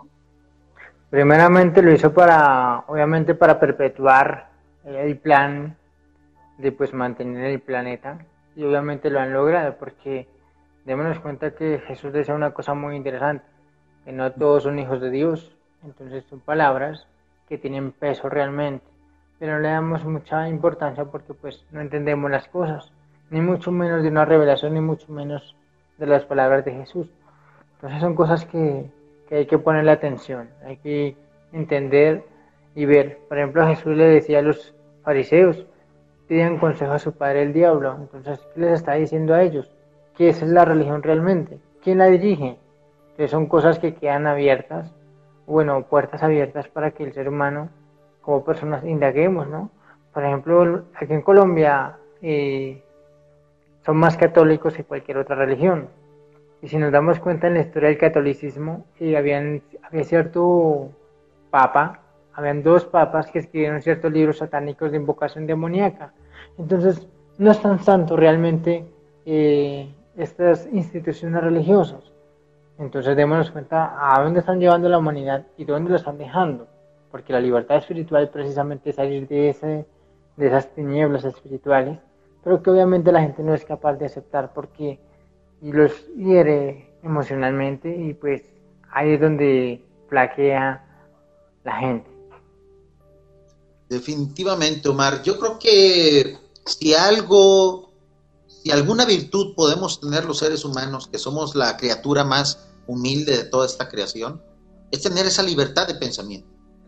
O sea, sí. Los dioses, los creadores, nos trajeron aquí y nos respetan profundamente, aún nos equivoquemos, ¿no, Omar? Entonces, ¿por pues qué autonegarnos, por qué autonegarnos a nosotros mismos ese derecho de fallar, no? Vamos, aquí así lo podemos hacer todavía. A Dios gracias, hoy en día vivimos unas épocas de libertad de expresión y de pensamiento, ¿no? Obviamente ya se está llevando todo como al otro límite extremo de, de que nada me importa, entonces hay que también pensar en eso, ¿no? Uh-huh. Entonces, eso que son etapas de la evolución, tarde que temprano todo esto va a cambiar y curiosamente pues esta mañana en una reunión, que estaba en una reunión de Urantia, decían eso, que, que estamos en una época de la humanidad donde... Por ejemplo, está por tener una crisis, lo que suceda, pero esas crisis conllevarán a que el ser humano tenga esos verdaderos cambios espirituales y se necesitan realmente. No podemos eh, callar las dificultades, si, si nos van a dar un cambio, pues hay que soportar, hay que vivirlo. Entonces, pues, por ejemplo, eso es un, un ejemplo. Oye, Omar, y por ejemplo tú que has vivido tanto tiempo conociendo el libro Urantia, eh, sabemos de que, bueno, tú desde muy pequeño, si no es que toda tu vida, has tenido cierto contacto con la Quinta Revelación. Eh, ¿Cómo has notado en estos tiempos recientes donde tú ya te estás convirtiendo en un líder de difusión? Porque ya te vemos en todas partes, estás yendo a ferias del libro y todo eso. Eh... ¿Has visto que realmente el público en general, las grandes masas, ya están preparadas para lo que es la Quinta Revelación o nos queda mucho camino por recorrer? Bueno, eh, la misión no es tanto ir de puerta en puerta hablando de un libro, sino es mostrar ese ejemplo viviente de lo que nos dice el libro, ¿sí? A veces las palabras convencen, pero las acciones arrasan, dicen por ahí. Entonces yo creo que ese es el verdadero ejemplo viviente que uno como conocedor de estas verdades hay que demostrar, como dice allí el libro Urantia, manifestar esos frutos del espíritu, ¿no? Entonces, yo pienso que, en mi opinión personal, diría que aún falta un poco, porque el libro se ha tomado como un libro más, no se ha escudriñado. Yo aquí en Colombia he repartido más de doscientos libros, si no estoy mal, y démonos cuenta que son muy poquitos los que en verdad tienen contacto con, con estos grupos de estudio, ¿sí? Es bueno darlo, es bueno eh, darle a la gente que conozca, pero el libro se ha vuelto un libro de biblioteca, un libro de, de colección y no se le ha dado el verdadero valor. Tanto así que hay varios grupos donde se le da el libro a la persona, pero se le hace un seguimiento, se lo está leyendo. Si no lo está leyendo, se lo quitan. Y me parece lo más correcto, porque el libro en verdad es una joya, una joya literaria, no de este mundo para tenerlo por ahí guardado, no. Creo que me parece correcto hacerlo y dárselo al que, verdad, que verdaderamente se lo merezca, ¿sí? Porque ese es el objetivo, ¿sí? Un libro no es para tenerlo guardado, mucho menos este. Entonces, uh-huh. pues, yo a tu pregunta, como te digo, creo que falta, falta aún falta. Falta vivir esas experiencias que en verdad golpean el alma de la persona para despertar. Eso es lo que necesita la gente. Oye, oye Omar, este, fíjate lo que nos comenta nuestro amigo Iván Domingo, que está muy activo ahorita en el chat, nos dice, y cómo dice, nos dice nuestro amigo Iván, por eso puede que sea muy literal lo de vender el alma al diablo, quizás pudieran llegar a repersonalizar a gente, se refiere a la gente, a los, a los leales de Caligastia en su momento, y que se especula, muchos de ellos siguen aquí todavía, en cuerpos no humanos tras la muerte, por ejemplo, de, de parte de Caligastia y los demás. Eh, Iván sí, Domingo puede ser. Eh, eh, eh, lanzó hace tiempo en su blog este, una teoría de que muy probablemente esos, eh, de, que sola, de que no solamente Caligastia y Daligastia siguen aquí, sino de que hay más entidades, a lo mejor repersonalizadas, sí. clonadas, que también les están ayudando en esa misión. ¿Tú qué no, estoy de acuerdo porque... Sí, claro, porque démonos cuenta que allí en la Revelación dice lo que la Biblia dice, que una tercera cuarta parte del cielo fue perdida y fueron lanzados a la tierra. Entonces, ¿cómo así? ¿Qué pasó allí? Fueron lanzados a la tierra, ¿qué quiere decir eso entonces? Hay personalidades en este mundo que están detenidas también como este personaje, eh, eh, Caligastia y Daligastia, están detenidos en este mundo y seguramente muchos otros. Y démonos cuenta que así como los profetas de antaño hablaban de que eh, en este mundo las guerras contra entidades y potestades, que lo dice la Revelación también, y no solamente contra carne y sangre. Entonces son cosas que lo ponen a uno a pensar. Me estaba mirando, por ejemplo, el video de ustedes, bueno, la transmisión hace un momentico de, de Camila. Están hablando de Dragon Ball Z, por ejemplo, que Akira Toriyama lo que ha hecho, ¿no? Entonces lo que me muestra de esa serie es, por ejemplo, una rebelión de Lucifer. Me está mostrando una rebelión, me está mostrando una lucha. Me habla, por ejemplo, de, de una raza de guerreros del universo y hay cosas interesantes. Me habla de los principios planetarios, me habla de los hijos creadores, me habla de cosas, cosas reales. Entonces es interesante, muy interesante eso. Y yo pienso que eso son mensajes también transmitidos desde el cielo, digo yo. Y ahorita en cuanto al tema de, de tu pregunta, claro, este mundo está cundido de demonios, no solamente de allá, ángeles caídos como llama la religión, sino también seres humanos al servicio de estas fuerzas malignas. Entonces, sí, es un sí, hecho, sí. Es una realidad. Oye, oye, Omar, y si no nos explica, o sea, vamos, y el libro Urantia nos dice que estas gentes perdieron toda su, eh, gran parte de su poder y de su capacidad, de su capacidad de convencimiento, no se explica de otra forma, este, que tengan secuaces, pues, a lo que nos están queriendo llevar, ¿no? Todos los días en las noticias nos estamos dando cuenta de que esto va a un nuevo orden mundial, un nuevo orden mundial que no tiene nada que ver con ese gobierno planetario que propone el libro Urantia, que es, eso sí sería deseable, ¿no? No este nuevo orden mundial, mundial totalmente materialista y basado en el dinero, en, el, en la competencia desmedida, etcétera, ¿no?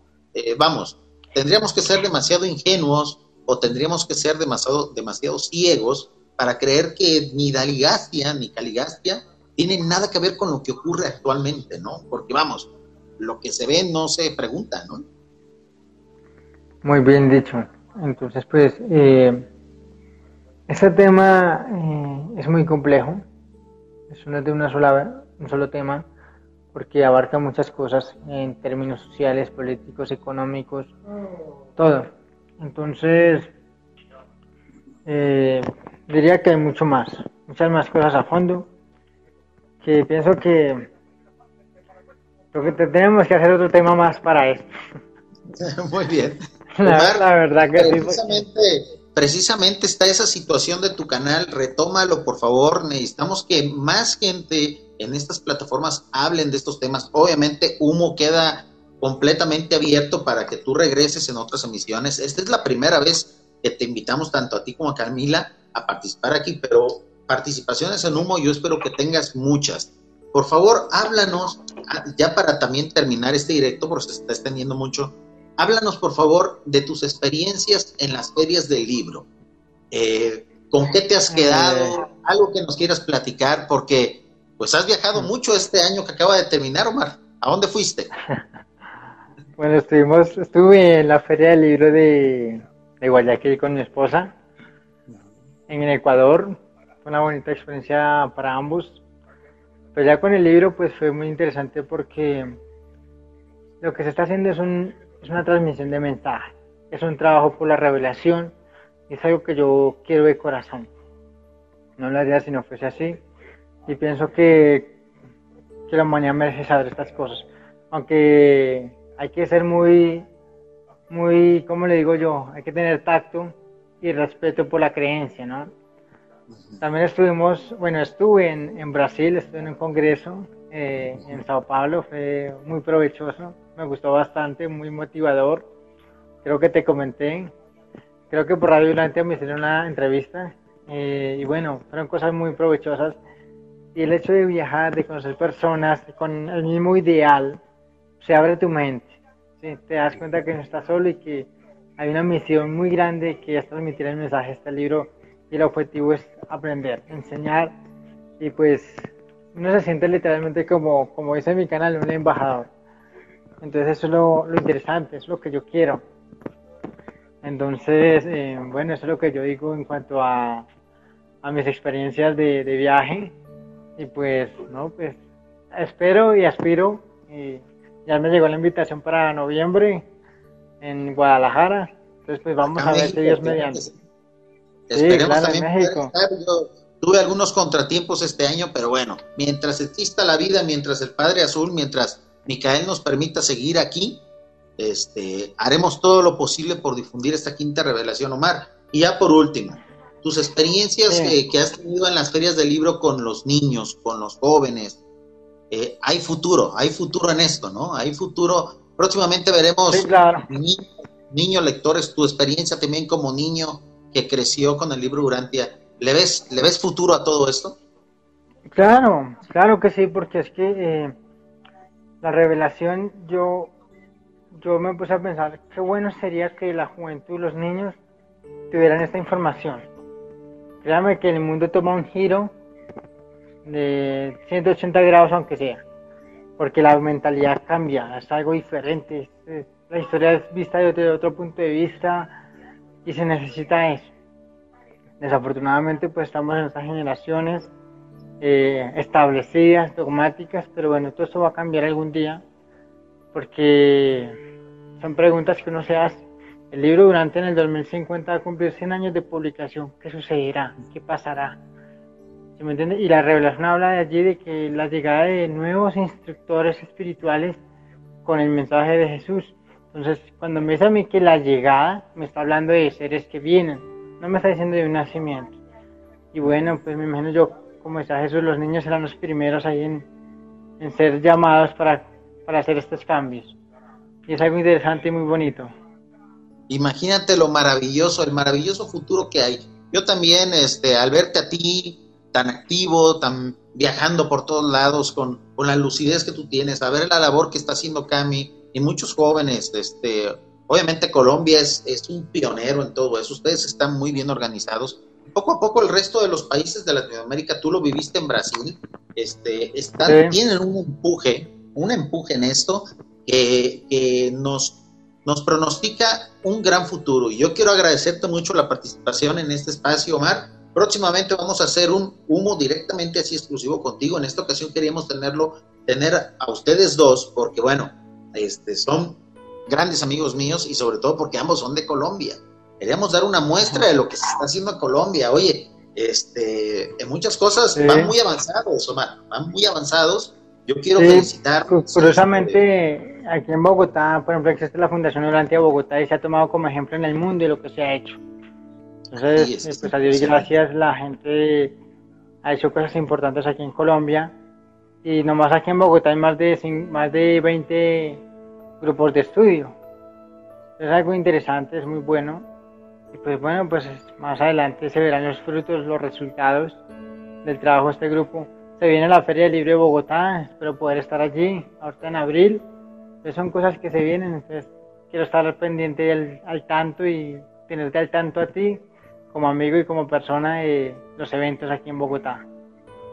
Muchas gracias, Omar, y por favor, todo lo que tú vayas viendo y eso, súbelo a tu canal de YouTube, súbelo a tus redes sociales, es muy importante, porque con esto creamos comunidad y vamos siguiendo, mira, lo que anda haciendo Mar, mira lo que está haciendo Cami, lo que está haciendo Iván, lo que está haciendo Agustín, lo que anda haciendo ahí, las barbaridades que ¿Eh? hace Planeta Urantia, ¿no? Este, es muy importante. No, no, no, que... no para nada, verdad que eh, eres muy motivador y eres uno de los que más ayudaba a estas personas de, por ejemplo, Camila y yo, en este caso. Y eh, bueno, yo voy a trabajar más que todo por mi canal, canal de YouTube, me conozco más a YouTube que otras redes sociales, entonces solo por canal de YouTube. Obviamente pues eh, invitaré por los canales, por WhatsApp y Telegram, eh, mis invitaciones, y pues ya ustedes se encargarán de difundirlo en sus redes sociales. Pero más que todo claro trabajo que solo sí. por mi canal. Sí, señor. Cuenta con eso, Omar, hay que echarle ganas a ese canal de YouTube, suscríbanse amigos, por favor. Ustedes ya lo conocieron, eh, hemos hecho, ya este es el tercer programa que hacemos de muchos otros. Para mí es un placer que estés aquí con nosotros, Omar. Muchas gracias, espero que te haya gustado esta emisión de Humo, Urantia Multiversidad Online. Ese es el concepto que sí, queremos claro. traer. Gente de todos lados, vean, España, Colombia, México, porque todos somos urantianos, Omar. O sea, sí, no, solamente todos, los que somos, no solamente los que leemos el libro Urantia, todos los de este planeta Como somos todos. urantianos. ¿Verdad? Sí, y, somos y, todos, sí. Muchísimas gracias, Omar, te agradezco muchísimo. Vamos a dar por terminada este tercer capítulo de Humo, que en esta ocasión fue dos por uno. Hablamos un poquito de Micael, hablamos un poquito de Caligastia, son temas muy grandes, pero que poco a poco en próximas emisiones vamos a irnos enfocando. ¿Alguna, alguna reflexión final, algún último mensaje, Omar? Bueno, yo diría que para encontrar cosas nuevas en el libro hay que enamorarse. Es como cuando uno se enamora de una carta de, de la novia o la esposa en este caso, y uno la lee y la lee cada rato, ¿sí? Entonces es como ese sentir. Entonces para encontrar cosas nuevas hay que llegar a ese nivel de, de amor, ¿no? El amor revela cosas. O sea, yo creo que el amor es la clave de todo, ¿no? Entonces cogerle amor a este libro es, es algo grande. Entonces pues los invito a que le tengan cariño y paciencia en cuanto a aquellos que están empezando. Muy bien, Omar, excelente reflexión, amigos. Los dejamos con esta gran reflexión de nuestro amigo Omar. Les agradezco mucho su atención. Los esperamos en la próxima emisión de Urantia Multiversidad Online.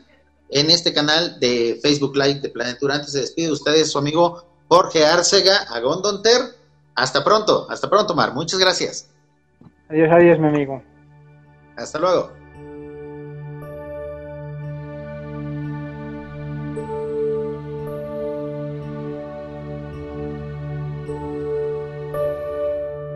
Gracias por escuchar la versión en diferido de nuestra más reciente emisión de Urantia Multiversidad Online, el programa de entrevistas donde tendremos invitados especiales de la comunidad Urantia Internacional.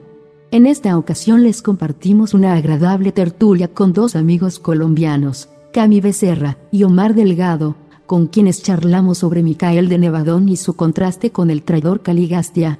Los invitamos a escucharnos en nuestra próxima emisión, a través de todas las redes de Planeta Urantia.